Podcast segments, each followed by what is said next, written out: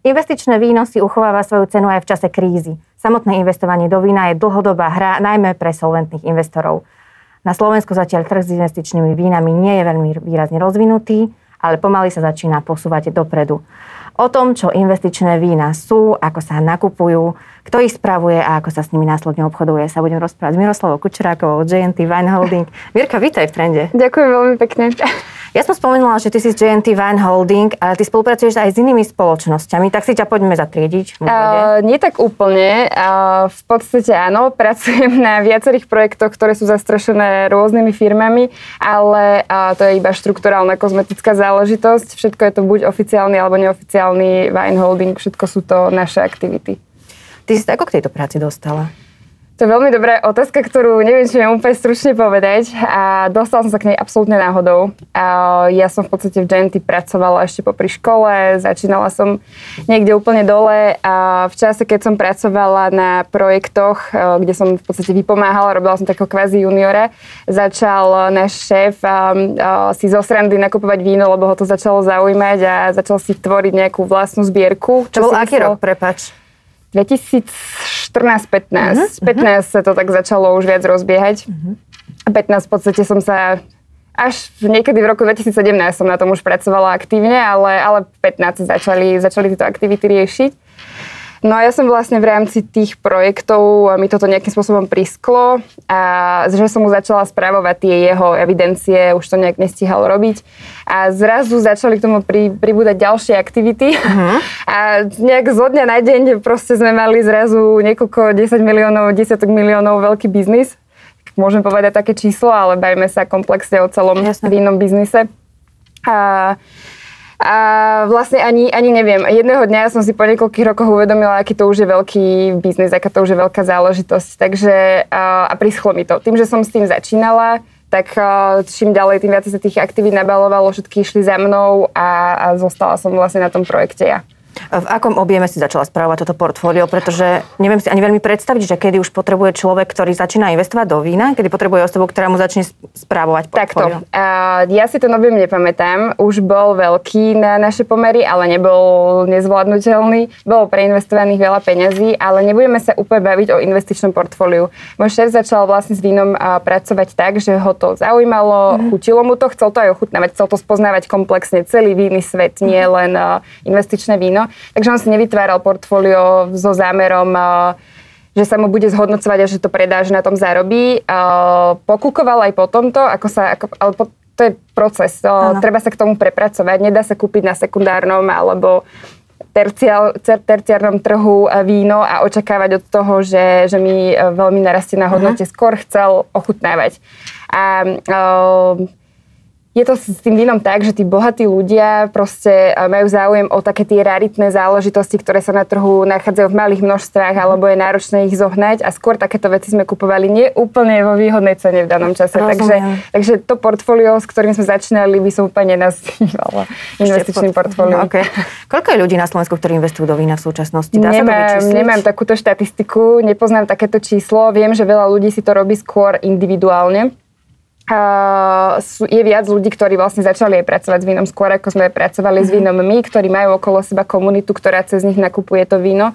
A koľko z nich ho nakupuje vyslovene so zámerom investície, to znamená, kúpim ho nechám si ho preskladnené v správnom sklade, v správnej teplote, v správnej vlhkosti, predám ho. To sa ne, si netrúfam povedať. Myslím si, že tých nebude veľa. Uh-huh. A skôr si ho ľudia kupujú pomenšom možno predávajú medzi svojich známych kamarátov, ale viac ho pijú a nechávajú si ho, ako by, ho, ako by s ním takto obchodovali. Myslím si, že tých, ktorí to robia v zmysle takom, akom to robíme my, je veľmi málo, ak vôbec nejaký.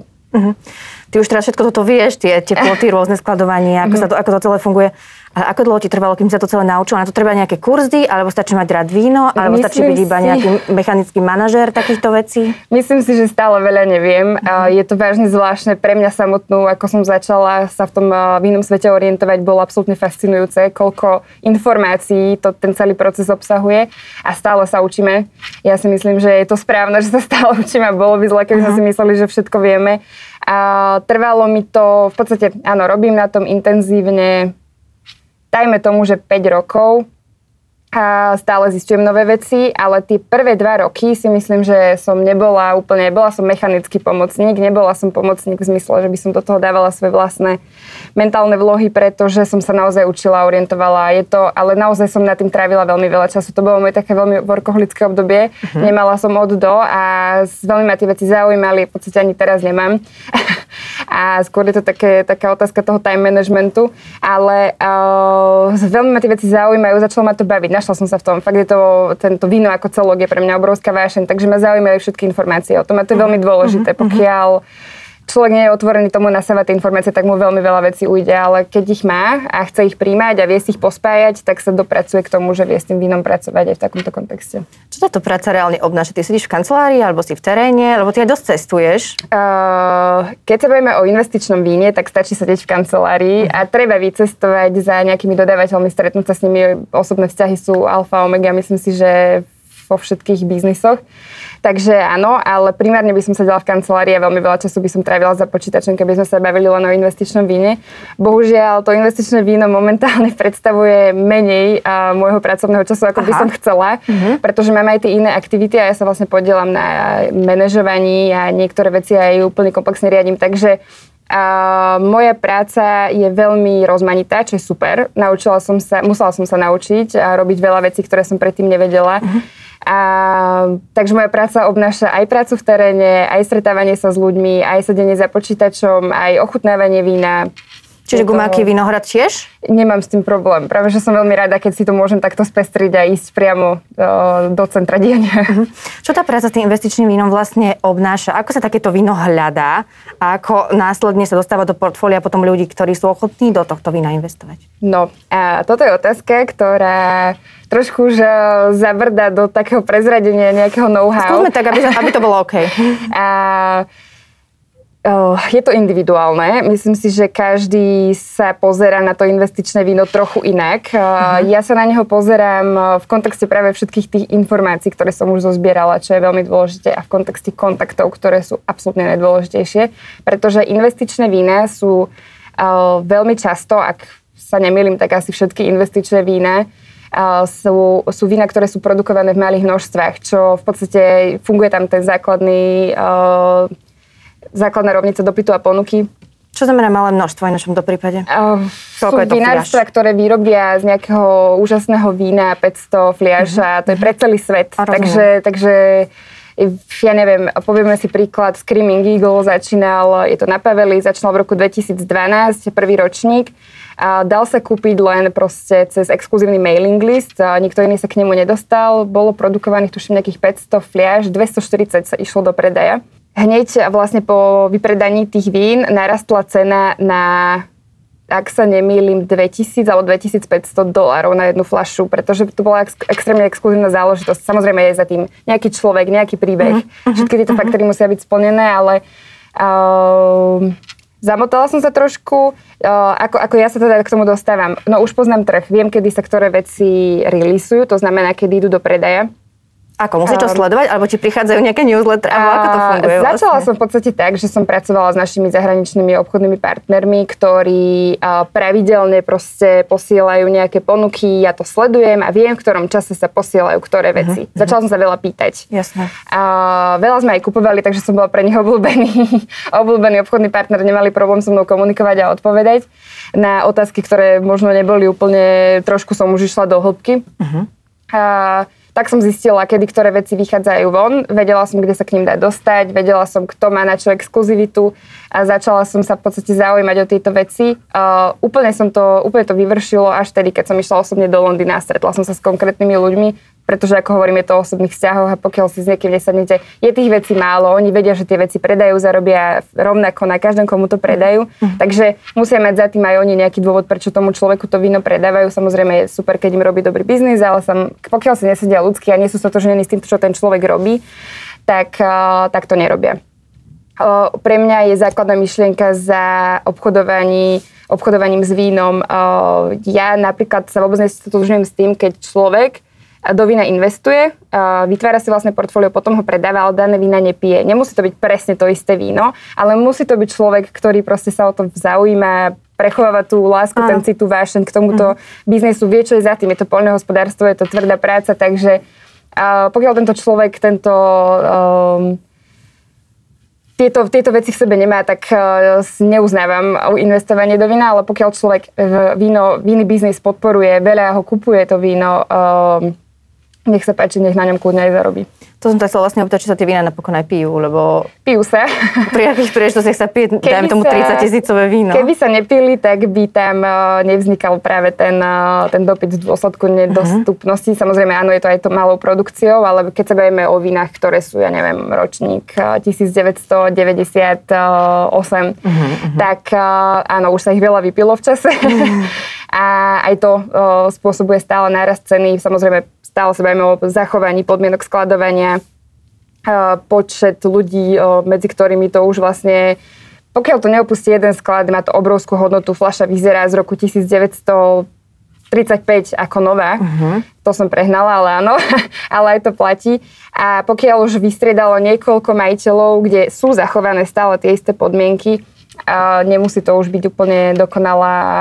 V podstate dá sa kúpiť jedna fľaša, raritný ročník, raritné víno, za 3500 a presne tá isté za 23 tisíc. Je to reálny príbeh. Okay. Je to iba ako o to je možné, tento rozdiel? Ako to tam Za 3500 uh, librové, eurové, dolarové víno. Uh, není záruka, že keď ho ten majiteľ otvorí, je v 100% kondícii. Môže byť korknuté, môže byť mhm. seknuté, môže byť mhm. čokoľvek, mohlo byť nesprávne skladované to 23 tisícové je kupované napríklad priamo z vinárstva. Aj toto robia, nechávajú si staré ročníky a potom ich vedia predať takýmto spôsobom. Alebo bolo iba u jedného majiteľa celý čas, celý svoj život sa premiestnilo len z vinárstva do jedného skladu a odtiaľ celý, celý život uh-huh. neodišlo. Uh-huh. To sa môže predávať aj v takýchto, takýchto hodnotách. Si ty jediným zástupcom, ktorý chodí obchodovať s týmito partnermi, alebo chodíš aj s, s tými majiteľmi toho portfólia? Lebo oni tým pádom musia mať v tebe obrovskú dôveru. Nie, sú to zaneprázdnení ľudia, ktorí nemajú na tieto veci čas. Aha. A, a ich to fascinuje. Aj som dokonca, už mi bolo povedané aj to od jedného človeka, že, že mi závidí, že to robím, že by chcel mať moju prácu, ale uh-huh. proste na to nemá čas. Ale tak to bol taký polovtip. Uh, dôveru. Dôvera sa vytvára časom na základe výsledkov a pokiaľ vidia, že sa tie vína zhodnocujú, samozrejme na začiatku to bolo veľké riziko a začínala som so svojím šéfom, za čo som veľmi vďačná, že som dostala túto príležitosť a ukázalo sa, že, že to funguje, takže... Neviem. Čo je to o tých vzťahoch? My všetci títo ľudia sa venujú biznisu a vedia, že bez rizika nič neexistuje, takže uh-huh. buď ho postupia, alebo nie. Dá sa to investovanie do vína k niečomu prirovnať, k investícii do niečoho iného? Lebo taký like si môže povedať, že to je investícia do potraviny, do nejakého nápoja, ktorý sa vypije. Či to má vôbec význam pre laického odberateľa vôbec, takéto vôbec informácie? by som sa takto na to nepozerala. Je to alternatívna investícia, čiže ja by som to zahrnula medzi alternatívne mm. investície. Je to možno zvláštne prirovnať k veteránom alebo k drahým šperkom, ale je to absolútne na mieste, pretože víno je tam alkohol, ten udržuje životnosť toho vína. Mm, Netreba sa báť, že by sa to víno, samozrejme môže sa pokaziť, ale to už je vplyv iných faktorov a nemalo by sa pokaziť. Keď sa bavíme o investičných vínach, sú to fine wine, sú to vína, ktoré dozrievajú časom a práve naopak. Čím neskôr ho vypijete, tým lepšie väčšinou. Už samozrejme netreba to úplne prehnať, lebo to už môže byť zase problém. Ale niektoré vína sa dožijú 100-150 rokov absolútne bez problémov, čo je viac ako priemerný život človeka, takže nemusím sa báť, že si kúpim v 40 víno a odložím si ho na 80 mm-hmm, Je to v mhm, tomto prípade mm-hmm. absolútne v poriadku. Um, Dedia sa takéto vína? Aj sa dedia, určite, uh-huh. že áno. Um, a majú nejakú dobu spotreby, akože ako normálny produkt, mal, maloobchodný? Je to uh, trošku, je to také zvláštne v tomto prípade, lebo v podstate tá doba, kedy sa to víno má piť, uh, pri mladších vínach, ale nemusí to byť ani pri mladších a môže to byť aj ročník, dajme tomu 2010 teraz, môže nejaký známy hodnotiteľ hodnotiť to víno, prechutnať ho, hodnotiť ho, dať mu nejaké body a určí obdobie, kedy je najlepšie to víno piť. A keď je to ročník 2010, kľudne môže dať začiatok toho, tej správnej doby pitia toho vína v roku 2040, dajme tomu, Aha. a dať mu životnosť 100 rokov. A toto je obrovské umenie, obrovský talent týchto ľudí, ktorí to na základe toho prechutnania vedia proste určiť. A človek, ktorý a trošku o niečo o víne vie, orientuje sa v tomto svete, a pozná tých hodnotiteľov a vie, s ktorými sa stotožňuje a či na ich názor dá alebo nie. Uh-huh. Dá sa investovať do šampanského napríklad, alebo do šumivého vína, lebo to je také zvláštne trocha. Ja si neviem predstaviť, že nejaké bublinkové víno je trvanlivé na niekoľko rokov? Práve, že vôbec. Uh-huh. Absolútne naopak. Môžeme vo veľa prípadoch aj väčšiu životnosť ako práve Fakt. tiché víno. A sú toho príkladom nádherným Salon Le Mesnil, Kruk Claude Mesnil, Kruk Claude Ambonaj, ktoré sa zhodnocujú nádherne, tie ceny rastú nádherne a tie vína môžeš piť stovky rokov absolútne bez problémov. A nie, Čiže netreba sa toho vôbec bať. Ale okay. samozrejme, tých šampanských je menej, do ktorých sa oplatí investovať. Ale čo sa týka aj bežných šampanských, tá životnosť toho šampanského, pokiaľ to samozrejme není nebudem menovať, ale hmm. retailová značka, ale keď sa bavíme už o tých exkluzívnejších, tak to má veľmi dlhú životnosť. Keď sme sa naposledy spolu rozprávali, ty si spomínal, že slovenskí vinári mali tento rok výborný rok. A čiže budú dobré vína. Takisto vo Francúzsku si hovorila, že to bol také kaďaké, ale že ročník bude dobrý. Myslím, že Bordeaux sme výborný, nepovedala som úplne výborný, Oprama, lebo... Oprama Boga, nejak sa milí, povedz, ako to je. Ak, ne, nebavíme to... sa o 2021 ako o výbornom ročníku, ale my sme spokojní mm-hmm. za mhm. naše vinárstva. Nebol dokonalý a najideálnejší, aký sme kedy zažili, ale bol ten ročník v pohode. Francúzsko malo mrazy, boli tam nejaké, nejaké uh-huh. uh, neúplne, je to polnohospodárstvo, záleží to primárne od počasia, od toho sa potom odvíja aj ten to predpokladanie tej kvality toho vína, lebo už vieme za, dobre, my, my ešte nie za stovky rokov, ale ľudia, ktorí to robia, my sa od nich učíme, ano, ktorí ano. v tomto smere uh, sektore pracujú desetky až stovky rokov, za tie roky, kedy každý rok si prechádzajú presne týmto istým procesom, už vedia určiť na základe vývoja toho počasia, aký to asi bude ročník. Takže... Ešte aj teraz, keď je klimatická kríza, sa to dá predpokladať? A je, mení sa to, veľmi mm-hmm. sa to mhm. mení, to je pravda, treba sa prispôsobovať novým uh, okolnostiam, ale uh, dá sa to pretože sú faktory, ktoré sa opakujú, vieme, čo nám škodí, čo tomu hrozno škodí, e, vieme, čo mu naopak robí dobre, vieme, mm-hmm. koľko bolo slnka, vieme, aké boli zrážky a na základe toho sa to dá, možno nie z, z skúsenosti z predošlých rokov, pretože rovnaký rok predtým ešte nebol, ale vieme povedať, aká asi bude kvalita vína na základe toho, aké boli tie, bolo to počasie. Vieme už teraz povedať, že do akého vína treba investovať z roku 2021? Či ešte potrebujeme nejaký čas na to, alebo odborníci potrebujú nejaký no, čas na to, aby vedeli zhodnotiť tie vína? Takto. Sú vína, kde sa oplatí investovať do daného vína v akomkoľvek ročníku. Mm-hmm. Naozaj takéto vína existujú. Um, je ich málo a samozrejme je po nich veľký dopyt, je veľký problém tie vína zohnať. Hlavne v správnej cene, aby to teda stále malo ten investičný charakter. A potom eh, tie ostatné vína, eh, neviem to povedať, mm. nakupujem vína, ktoré nevždy nakupujem práve na základe ročníka v zmysle Teraz mám rok 2021 a idem kupovať tieto vína z roku 2020. Áno, takto funguje Amprimer, takto funguje primárne Bordeaux a tam áno, tam uh-huh. nemám v podstate na výber, musím kupovať tento rok, lebo už nekúpim v takej dobrej cene. Jasne. Takže tam treba trochu zariskovať, alebo proste sa pomýlime a uh-huh, trafíme uh-huh. vedľa.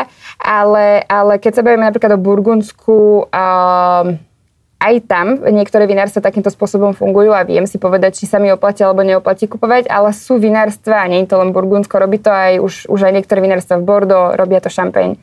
Um, releasujú v danom roku, alebo teda púšťajú von do trhu v danom roku vína, niektoré boli vlastne vína z predchádzajúceho ročníka, ale oni si pozbierajú hrozno, pomiešajú ho v pivnici alebo ho len nehajú tak, ako uh-huh. single odrodu alebo single ročník a, a púšťajú vonku víno v 2021 ročník, 2011 a podobne. Uh-huh, Takže v podstate si ho nehali vyzrieť u seba a tam už človek, keď to nemá prechutnané, ide do rizika, ale stále sú, sú veci, ktoré na základe niektorých faktorov proste vieme zhodnotiť, či to kupovať chceme alebo nechceme. Uh-huh, uh-huh. Sú že na Slovensku vinári alebo vinárstva, ktoré takéto investičné vína ponúkajú? Uh, slovenskí vinári veľmi nie. Uh, myslím si, že sa tam časom dopracujeme. Čiže je potenciál na Slovensku? Ja si myslím, že určite potenciál je. Uh, máme náročný trh. Um, máme, máme náročných viac faktorov nás a nie sme zaujímaví, nie sme svetový vinársky región. Začíname sa tým spôsobom alebo týmto smerom uberať až teraz na základe práve tých klimatických zmien. A začína sa povrávať aj o našom regióne vo svete, ale ešte veľmi málo stále. Takže Z tohto pohľadu nie je celosvetový dopyt po slovenskom víne. A sú vinári, ktorí sú vynikajúci. Uh-huh. A spôsob, akým k svojej práci pristupujú, ako víno vyrábajú, tomu nasvedčuje, že sa môžu dostať na túto úroveň a taktiež výsledok ich práce, aké majú vína. Um, je to dlhodobejší proces ešte pred nami, ale zatiaľ neviem o tom. Sú, áno, sú vinárstva, ktoré si to robia same pre seba, odkladajú si vína, uh, predávajú ich za drahšie, alebo si ich proste nechajú a potom predávajú niečo ako celok. Robia to, ale nie, sme, nie je to pre nás typická záležitosť, je to skôr uh-huh. taká hobby záležitosť, uh-huh. ako by sme sa bavili o serióznom biznise. A dá sa povedať, že celý región Strednej Európy nie je ešte zatiaľ atraktívny pre investora v rámci um, investičných vín? Maďarsko istým spôsobom určite môže byť. Uh-huh. Maďarsko je svetový vinársky región. Tam sa niečo takéto možno deje, ja s tým nepracujem úprimne. Nemám v portfóliu žiadne maďarské investičné vína, ale tam by sme sa o tom rozprávať mohli. Ale neviem o tom. Rakúsko možno? Rakúsko má úžasné Rieslingy, Veltliny. Uh-huh. A je, je možné, ale je to biele víno, nie je to odroda, ktorá proste má potenciál vyzrievania. Takže o investičnom víne sa asi úplne nebavíme. Rozumiem. Ja som v úvode spomínala, že pandémia nejakým spôsobom nepoznačila ten trh s investičným vínom. Je to naozaj tak? Ako to ty ehm, hodnotíš? S investičným, no, trh s vínom poznačila určite veľmi. S investičným. S investičným vínom nie zásadne.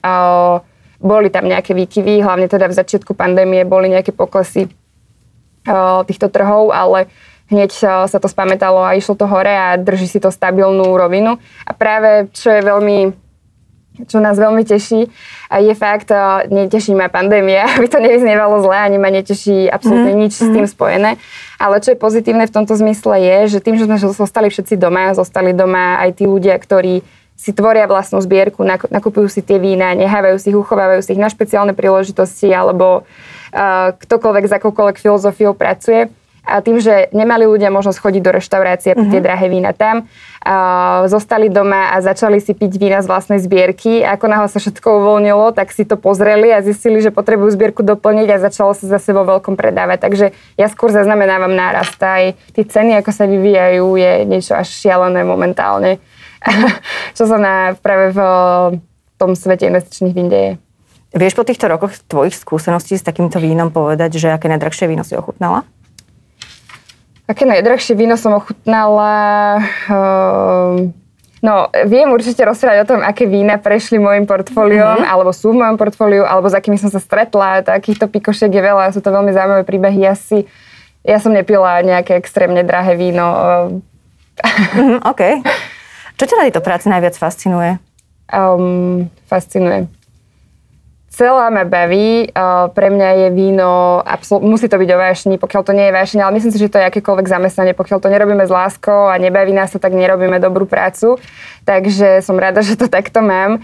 Víno je nádherný produkt, pretože podľa mňa spája ľudí. Malo by to tak byť, nemalo by to byť tak, že si kúpim víno, aby som sa opil, ale malo by to byť tak, že si otvoríme dobrú fľašu vína, stretneme sa a je to o tej atmosfére a o tom, čo si z toho vezmem, čo si zapamätám. Tú fľašu si už budem navždy pamätať na základe toho, pokiaľ mám dobrú skúsenosť, alebo ja neviem, väčšinou pijeme drahšie vína na dovolenkách, pri cestovaní a podobne so zaujímavými ľuďmi. Pamätám si tie všetky vína na základe toho, akú skúsenosť mm-hmm. som mala v daný moment. Takže toto je pre mňa veľmi pekné a celkovo ten proces je to poľnohospodárstvo, je to proste láska k prírode, je to nádherný produkt, ktorý z prírody vznikol a je za tým kopec vecí, o ktorých som vedela rozprávať ďalšiu hodinu, zaujímavých príbehov a postrehov, a ktoré, ktoré sa za tým skrývajú. Takže pre mňa je to obrovská vášeň.